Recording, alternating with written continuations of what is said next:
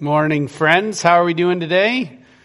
My team won yesterday, the Oilers, so hopefully. All right, there's always a few. It's good. It's good.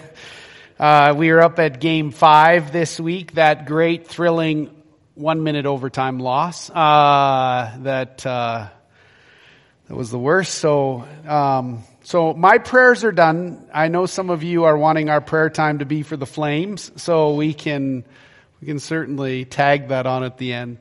One of the things that we, we love to do around here is pray as a community. And it's hard because we come in and we can put on the right clothes on Sunday.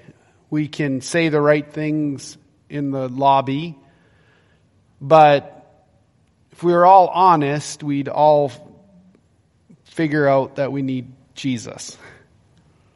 And asking for help sometimes comes from the God who can feel like he's way upstairs and has a million other things to do. And sometimes it can feel hard to ask the community when this is God's way of doing business here on earth is in and through us.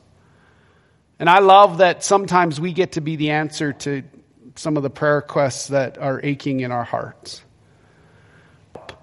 Uh, don't ever hesitate to ask us for help. Uh, and then you know we'll go to God. So let's pray uh, as we celebrate the opportunity to go to God in prayer. God, you're great.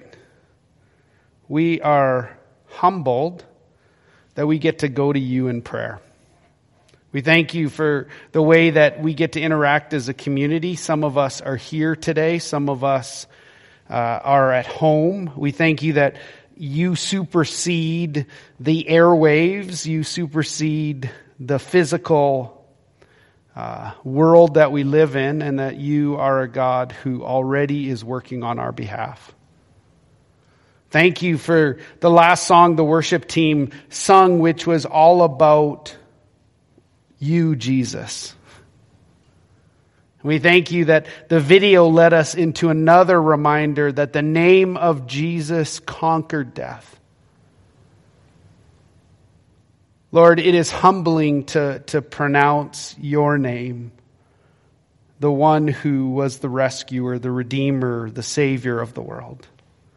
Uh, Lord, we, we pray for the different prayer requests that we have. We pray that you would go before us, that you would supersede in ways we can't even imagine, that you would be a God who would lavish your love upon us, your children.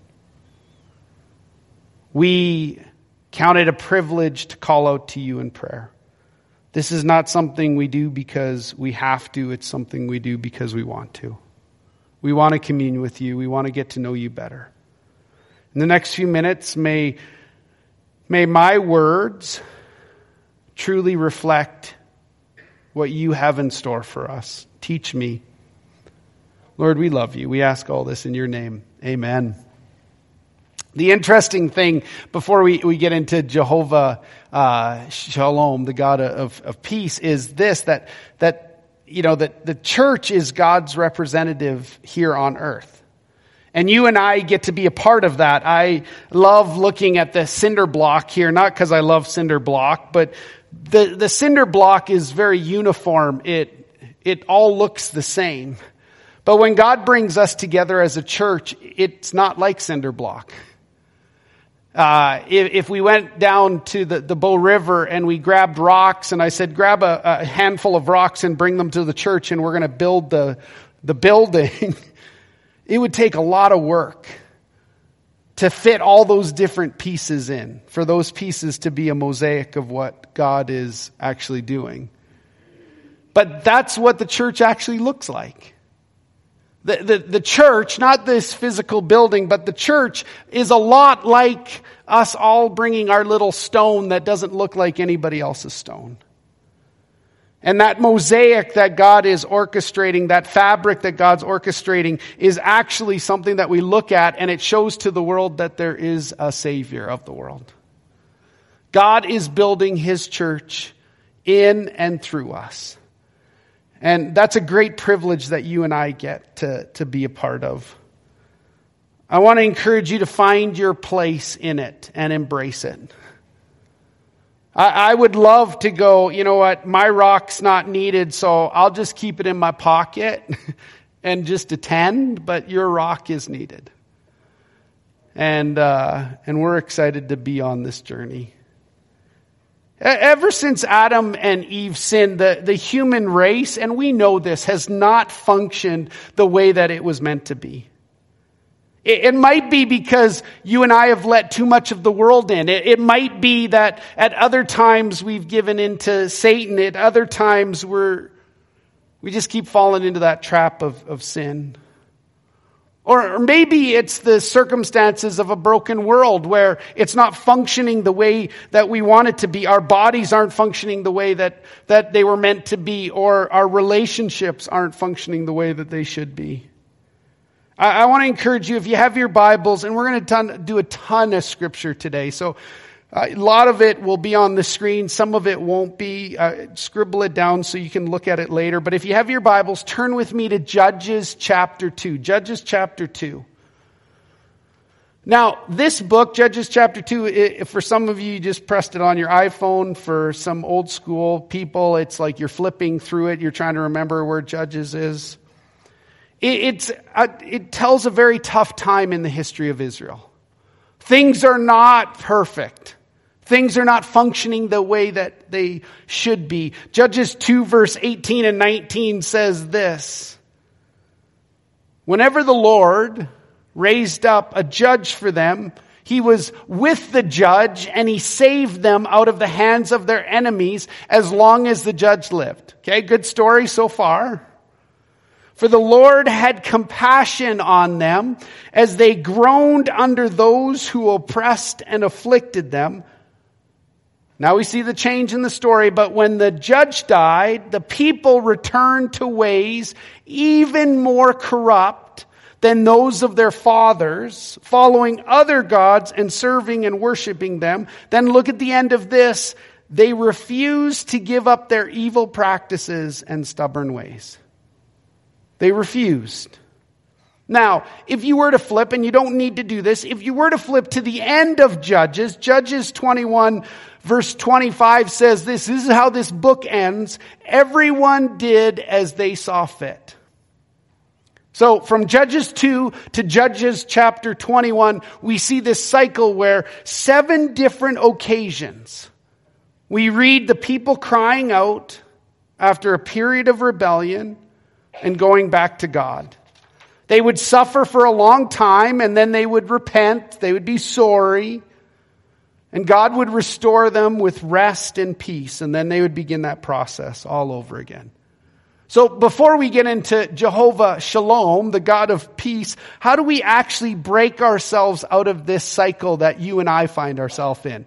Going to God, stepping away from God, going to God, stepping away from God, going to God, stepping away from God. Here's the very first one. If you have your Bibles, Judges chapter 6, just flip a few chapters. Judges chapter 6.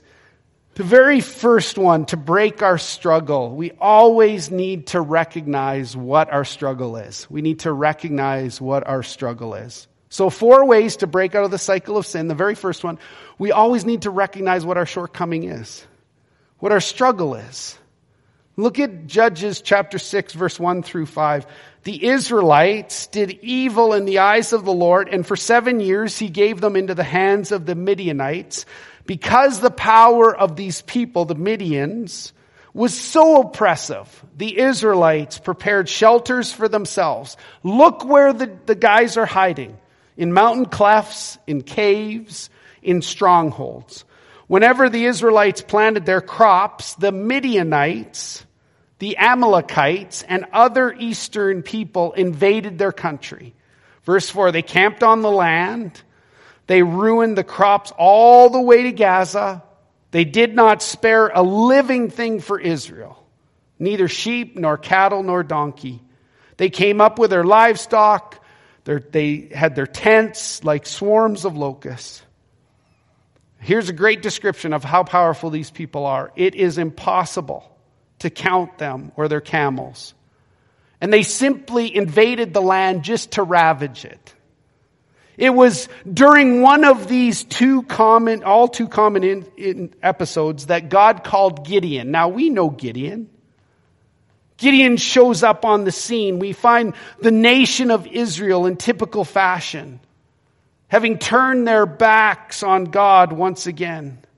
After a, a time of prosperity, a time of joy, of success for the nation, the people got proud. They turned away from God. Doesn't that sound like you and me? When things start to go well in our life, what do we do? We start to drift. We receive a, a few blessings. We start to drift away from our relationship with God. Maybe we start to slow down in our serving. Maybe we start to become selfish with our time or our talents or our treasures. Look back at verse 1 in Judges chapter 6. They did evil in the eyes of the Lord. Maybe they were scared.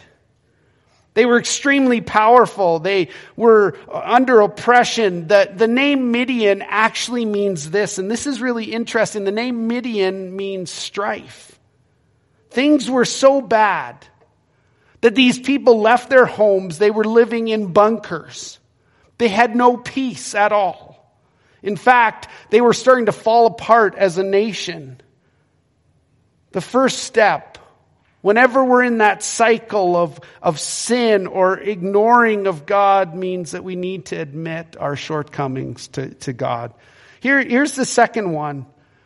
We actually need to request from God what we want.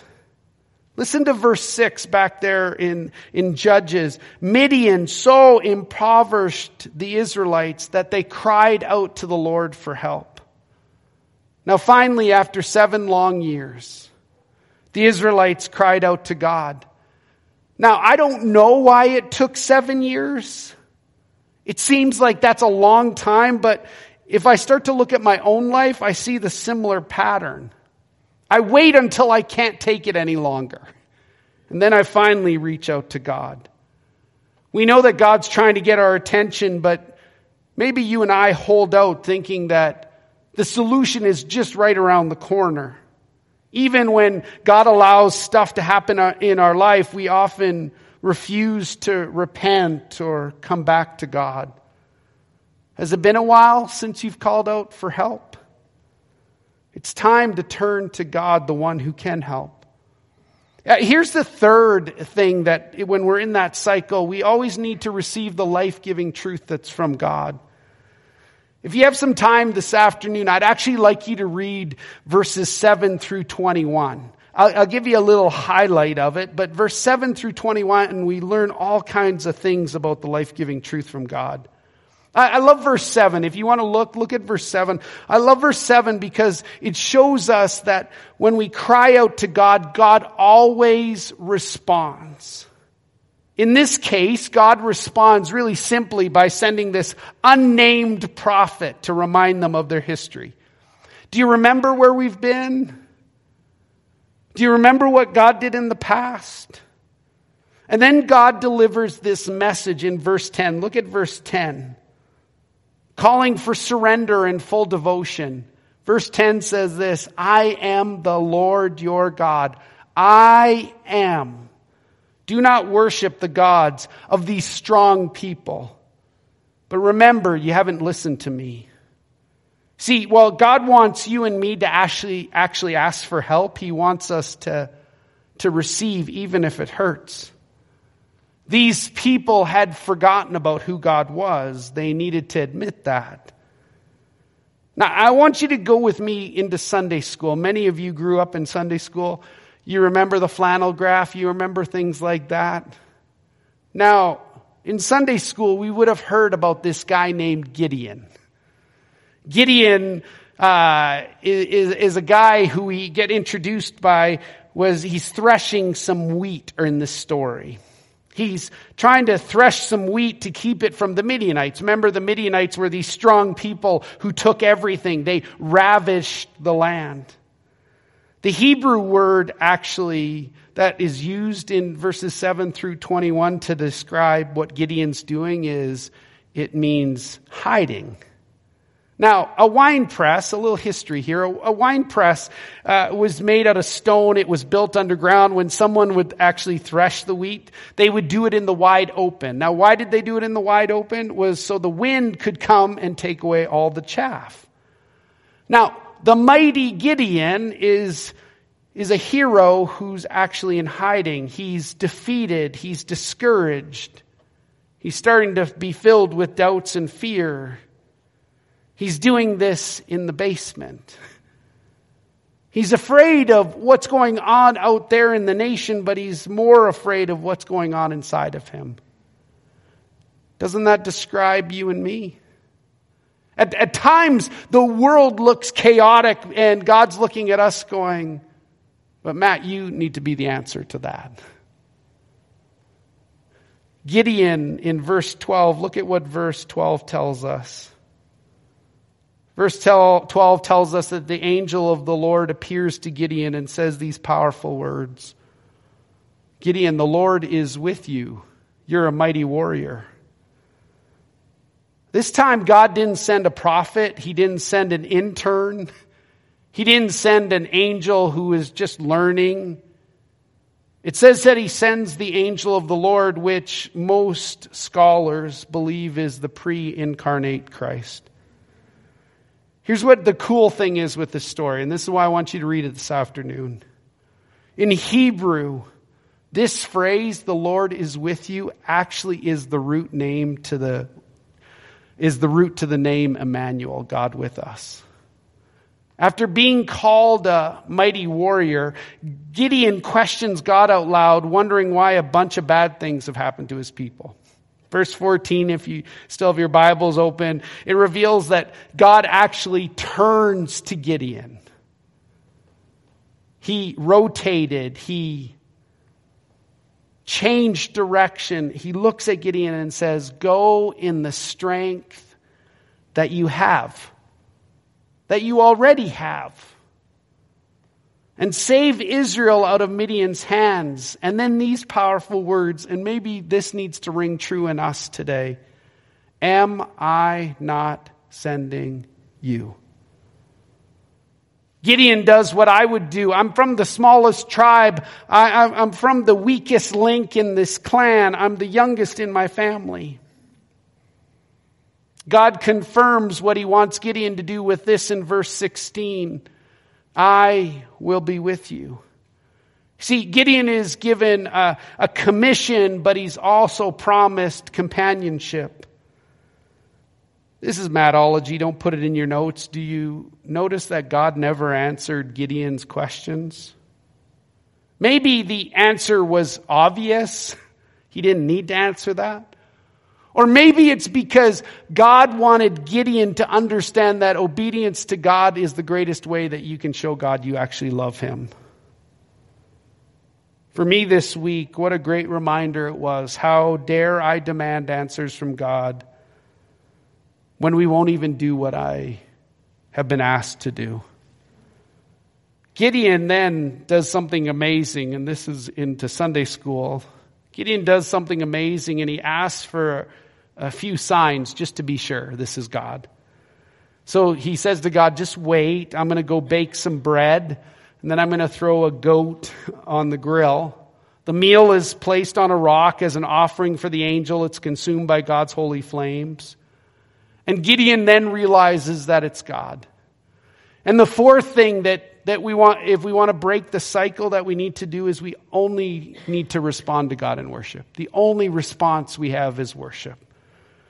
When Gideon realizes that he's in the presence of the Almighty, he cries out in verse 22. Look back at verse 22. Ah, sovereign Lord. Ah, sovereign Lord. And in the original text, he uses these fancy words that you maybe have heard before Adonai and Yahweh. He's finally come to this point of submitting to God and he's now in worship. And Gideon flips and he now realizes that he's been in the presence of God, which he knows from history that when you're in the presence of God, you usually don't live. Exodus 33 verse 20 maybe was ringing in Gideon's ears. You cannot see my face, for no one can see God and actually live. In, in verse 23, the Lord says to him, if you have your Bibles open, I actually want you to look at this because this is a huge shift for us. I, I want you to notice that it's not the angel of the Lord. It now says the Lord. Peace. Don't be afraid, Gideon. You're not going to die. Friends, I think we underestimate the power of these words. This is one of those stories that we've just kind of glazed over. You see, Gideon and his people did not have peace for seven long years. They were afraid. They were worried. They were scared. The Lord instead looked at Gideon and said, Peace. Gideon was about to experience ultimate peace, peace with God, peace with himself, and peace with others. To a man who did not know peace for over seven years, this was the ultimate promise. Gideon would have been bursting for joy because of this promise. And so Gideon does something in verse 24. It says Gideon built an altar to the Lord there and called it, The Lord is Peace. Friends, this is the first. And I believe it's the only time that we see in Scripture these two words put together Jehovah Shalom. The great I am, the one who puts the stones into being, the one who put the birds in the air, the one who created everything, suddenly is the perfect peace. So, what's the significance of shalom? The Lord said, Shalom, peace to Gideon where he could have easily shamed him. Gideon, in turn, had his whole view of God completely changed where he makes a memorial to Jehovah Shalom. Now, no doubt you and I have heard the word shalom. It's one of those Hebrew words that we would actually be familiar with. It's well known. Maybe we've heard it, but we don't necessarily understand it. There's no English word that can communicate the richness of shalom.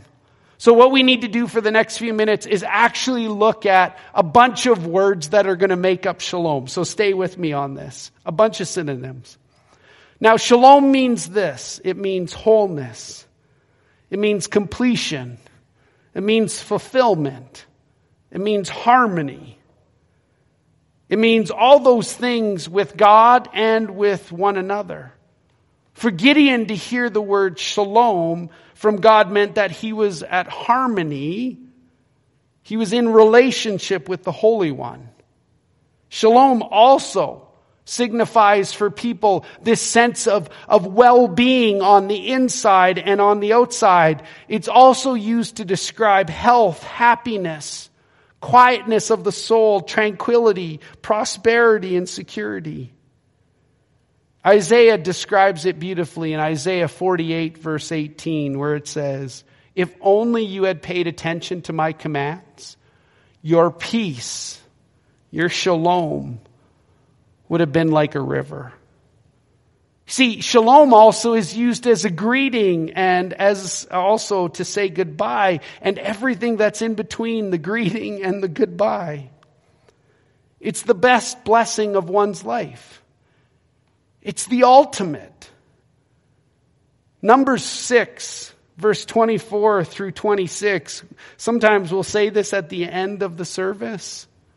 Hopefully today you'll get a different appreciation for shalom. The Lord bless you and keep you. The Lord make his face shine upon you and be gracious to you. The Lord turn his face towards you and give you shalom. Shalom is wrapped in the ultimate person of who Jesus is. See, in John 14, 27, Jesus said this, peace, shalom, I give to you. My shalom, I leave with you. I don't give to you as the world gives, that fleeting peace, That one day it's peaceful, the next day it's not. I don't give you as the world gives. Do not let your hearts be troubled. Don't be afraid. The peace that the Prince of Peace actually provides is far different than anything that you and I can ever find in this world. Warren Wiersbe says this that the world bases its peace on what it has, its resources, Well, God's peace depends on a relationship. In fact, in John 16, 33, Jesus said that the world will actually be against us. I have told you these things so that in me you may have peace. In this world you're going to have trouble, but take heart. I have already won. I have overcome the world. Which means, how do we wreck shalom in our life? How do we wreck peace in our life? Well, the first area is pretty simple disobedience. The Bible's really clear that we're in conflict with God because of our sin. I love what Paul says in Ephesians when he's writing to the church in Ephesus. In Ephesians 2 3, he declares that we're actually objects of God's wrath. See, mankind has always been at odds with, with God. Ever since Adam and Eve decided to disobey, we're at war with him. Isaiah 53 verse 5 says this, that Jesus was pierced for our transgressions. He was crushed for our iniquities. The punishment that brought us shalom, wholeness, completeness, the whole package was upon him and by his wounds we are healed. Friends, he was punished in order to bring us into a relationship with Jehovah Shalom. Isaiah 57 actually continues this theme. Uh, Isaiah 57 verse 20 says, But the wicked are like the tossing sea which cannot rest, whose waves cast up mire and mud. There is no shalom, no peace, says my God, for the wicked. We know we won't rest until we receive who Jesus is. Luke 179 declares that Jesus will guide our feet to the path, into the path of peace. Luke chapter 2, you remember the angels appearing in the sky. What did they say? Peace to men on whom his favor rests. Romans 5 1 says that when you and I put our faith in Christ, we're justified and have what? shalom, peace with God. Colossians 1:20 says that Jesus made peace through his blood shed on the cross. See, the Greek word for peace means to join together, to bind, to put together what is broken. We're in gardening season right now. And maybe for some of you, you put some plants back into clay pots. Maybe you have a big clay pot, maybe you have a small clay pot. The interesting thing with a clay pot is I could throw it on the ground and it would be broken. God is in the business of collecting all those pieces and putting us back together. That's what shalom is. And completeness here on this broken world doesn't ever mean that it'll be like the clay pot was. It'll always show the broken pieces. There'll be missing pieces. But the clay pot still can be used for its ultimate purpose, which is to grow something in it. And so the clay pot of our lives will always show the marks of a broken world, but shalom is the rebuilder. Are you at peace right now? The, the New Geneva Study Bible actually said this, and it described shalom perfectly. Shalom is the symphony of life made meaningful through a right relationship with God. Man, I want shalom. Man, I want Jehovah Shalom to look at me just like he did at Gideon and say, Matt, peace. Don't be afraid. You're not going to die. But maybe my response today needs to be Adonai, Elohim. You've created me, but I have not been allowing you to be Lord of my life. I'm not at peace because i am a sinner. I confess that I've been thrown back and forth. I need to repent of my own desire to live. Thank you for making peace with me through the blood of Jesus on the cross. See, Gideon built an altar to memorialize his encounter with Jehovah Shalom. Well, that was the first area that we can break shalom or peace in our life. Here's the second one with distress. You know, there's all kinds of dragons in our life. There's sin, there's distress, there's fear, there's all kinds of things that just kind of enter in.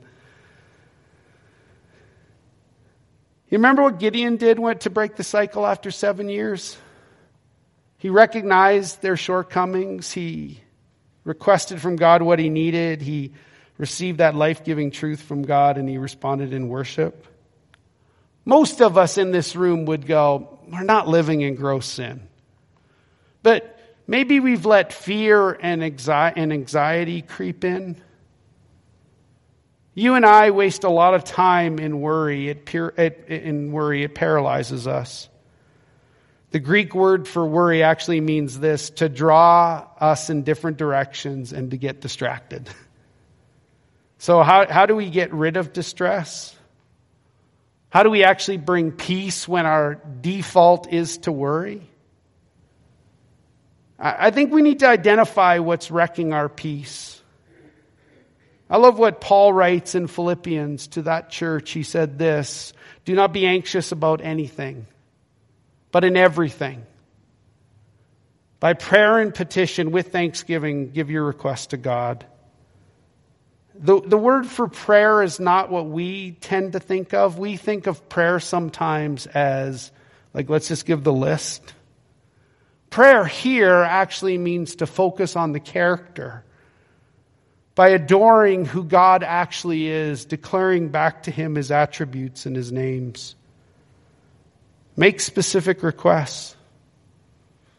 The interesting piece with that Philippians 4 is actually in verse 5, uh, Paul tells us, be careful because the Lord is near.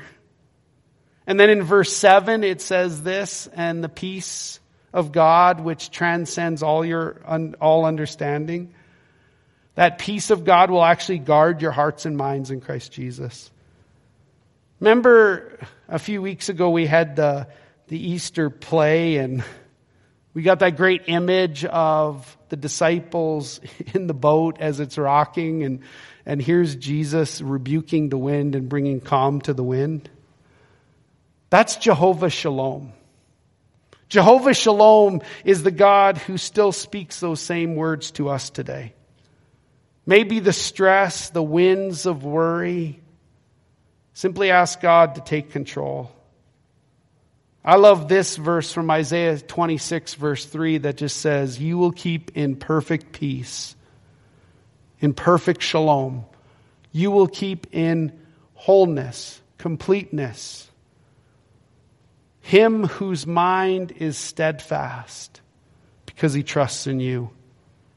The word shalom is actually used twice in that verse. God will keep us in shalom, shalom, when we allow his word to work within us. David penned these words in Psalm 119, verse 165 Great peace have they who, sh- who love your law, and nothing can make them stumble. Romans 8, verse 1 says this Now there is no condemnation for those who are in Christ Jesus. Well, what's the third thing that wrecks peace or shalom in our life? Disunity or discord. Maybe you're like me. You could say, Matt, you know what? I'm experiencing peace with God today. I have a good level of personal peace. But maybe you're at war with a fellow believer, family member, a coworker, a neighbor, a friend. I love how Jesus talked about shalom. In Matthew chapter 5 verse 9, he said this, Blessed are the peacemakers. Not the peacekeepers. Not the ones that just go around and make sure that they just kind of sit in the middle. Blessed are the shalom makers for they will be called sons of God. James 3 verse 18 promises a reward to those who get rid of disunity. He says this, peacemakers who sow in peace will always raise a harvest of righteousness. Romans 12 verse 18 says, if it's possible, as far as it depends on me, live at peace with everyone. Paul continued that a few chapters later in Romans 14 verse 19. Let us therefore make every effort to do what leads to peace and to mutual edification. Shalom. Colossians 3 verse 15. Let the shalom of Christ, the peace of Christ, rule in our hearts, since as members of one body you were called to shalom. See, as we put Jesus where he belongs in our life, as we put Jesus where he belongs in our community, in our church, and in our world, our natural tendency will always be to come together. Let me close before we walk into communion with a blessing from first, uh, sorry, Second Thessalonians three sixteen. Now, may the Lord of peace, may the ultimate shalom, give you shalom at all times and in every way. May the Lord be with all of you. Let's pray. God, thank you for the reminder of shalom. We're humbled that you actually decided that you would be the ultimate example of not just how to live on this world in this world, but the ultimate example of peace. May we not shortchange peace just to be things that we sweep under the carpet. May peace not just be us going, well, I need to just, I need to meet in the middle. I need to give halfway. May we actually be people who bring about a wholeness, a completeness, a way to function inside and outside. Lord, even though this is a broken world, you are greater than what is in this broken world. And so we pray that we would be shalom makers to a world that desperately needs shalom. For our friends that are in Ukraine, God, may you work in a way we can't even imagine or believe. May you continue to protect our brothers and sisters. May they understand peace just like Gideon did in a huge way. And Lord, may, may we not just simply be bystanders in a world that's unfolding around us. May we be agents of restoration to a world that desperately needs it. Lord, we love you. We ask all this in your name. Amen. I don't think there's a better way to end the service than by taking communion, especially in what we've talked about today. If you want to grab your, your elements, they're right in front of you. The, the deal with communion is simply that you need to have accepted Christ as your personal Lord and Savior. If you have not done that, this would be a great opportunity for you to do that. As you've heard about the Jehovah Shalom, the God of peace, may you actually walk into that understanding that He came to give you life and give it to you in a full way. Each one of these elements represents something. It takes us back to the Lord's Supper. Some of us growing up can remember in the church or in our homes, we'd have the picture of the Lord's Supper. It was a nice staged photo. They all sat on the right side of the table. They looked really good together. And, and the Lord's Supper something that's really huge for us as, as Christ followers. The Lord's Supper was his opportunity to actually begin the process of completion of why he was here on earth. Jesus did some pretty cool things here on earth. He healed people. He spoke to the wind and it stopped. He performed miracles where he turned water into wine. He did things that were unimaginable. And we can look at that and go, wow, those things were really amazing. But the most amazing thing was when he went to the cross and died for our sins. Because what Jesus was all about was restoring a relationship, bringing back a relationship that was fractured. In between the Old Testament and the New Testament, we read about these 400 years of silence. Friends, God is not a silent God. God wants to commune with us. So, whatever's going on inside of us, Jesus' death on the cross actually gives us the opportunity to cry out to Him.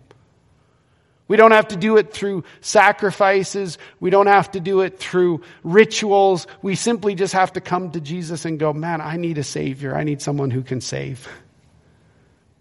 And some of us in our lives, we have some huge things that God needs to save. And, so Jesus, as he, stood, as he sat there at the, the Lord's Supper, he, he talked about the, the body that was broken. And for me, it's always a great image that the body that was broken represented the physicalness of Jesus. Because sometimes we can get lost in the spiritualness of Jesus. Like, he didn't feel the emotions that, that we feel, or he didn't feel the pain that you and I feel, or he didn't feel the rejection because he just kind of walked as an actor would walk in a play. But the, the humanness, the body that was broken, was Jesus' way of going, I am with you. Like, I've felt what you felt. And so as he looked at his disciples and he went, this body's going to be broken for you, they would have had no clue. They were still holding on to the fact that Jesus was going to come like riding on this white pony and everybody was going to go, he's the king, finally. And Jesus was choosing this, this life that was full of great pain. And so today, as, as, you, as we take the, the body, the bread that was broken for us, we, we do this in a, in, a, in a way to remind us that, that Jesus is our example. And that his body that was broken for us was the ultimate sacrifice. It's the only way that this could have happened. He was the perfect lamb. They used to have to bring lambs. He was the perfect lamb. And so Jesus took the bread and he said something that I'm going to say to you. Do this in remembrance of me. So let's take this bread together. Jesus, thank you for that sacrifice of your body. It's humbling to us to think when you proclaimed on the cross, My Father, my Father, why have you forsaken me? To feel that aloneness doesn't even begin to, to be in the same place that our aloneness at times can feel like here on earth. We thank you that you sacrificed your body as the ultimate sacrifice. You were the perfect lamb. Thank you for that gift. And then Jesus took the, the cup. It might have been a few minutes after. I don't think it was right like bang bang. And, and, and there would have been all kinds of questions the disciples were asking. The disciples, after three and a half years with Jesus, were getting more and more comfortable with Jesus. The questions were starting to, to become more and more prevalent as they were trying to understand what is he actually asking us to do. And, Jesus took the cup and, and he was quite excited about this because it was going to be the ushering in of the new covenant. This is that spiritual piece. The body broken was that 100% man. The, the blood that was shed is the 100% spiritual where suddenly there was going to be that restoration of a relationship. And that restoration of relationship came with this great symbol. We see blood throughout the Old Testament and New Testament where we remember the people of God having to paint their doorpost and the angel would protect them. It signified something. And the blood that, that Jesus was, that was shed was signifying, here we go, it's a new relationship. It started. So grab your cup. Jesus looked at his disciples, his friends, just like he looks at us today. And he says that this blood is, is for the forgiveness of sins. It's got to mean something. And the forgiveness of sins is so that you and I can actually have a relationship with God Almighty again. And so today, as you take this cup, as you drink what signifies His blood, may you understand that your sins are forgiven. Doesn't matter what you do, God still forgives you. Doesn't matter what's in your past, God still forgives you. And that this ushers in a whole new relationship with Him. Let's take together. Jesus, thank you for the blood that has brought a new relationship with you. We are in awe of who you are. We're humbled by your goodness. Lord, may we not just be people who proclaim you're, you're alive, like Paul tells us to in Corinthians, but may we actually be people who bring about peace to a world that needs it. We love and adore you. May those words from Numbers ring so true in our hearts. May the words that God has spoken over us truly be the ones that ring true in our ears and in our hearts as we walk out of here. The Lord bless you and keep you. The Lord make his face shine upon you, be gracious to you. The Lord turn his face toward you and give you peace. Amen.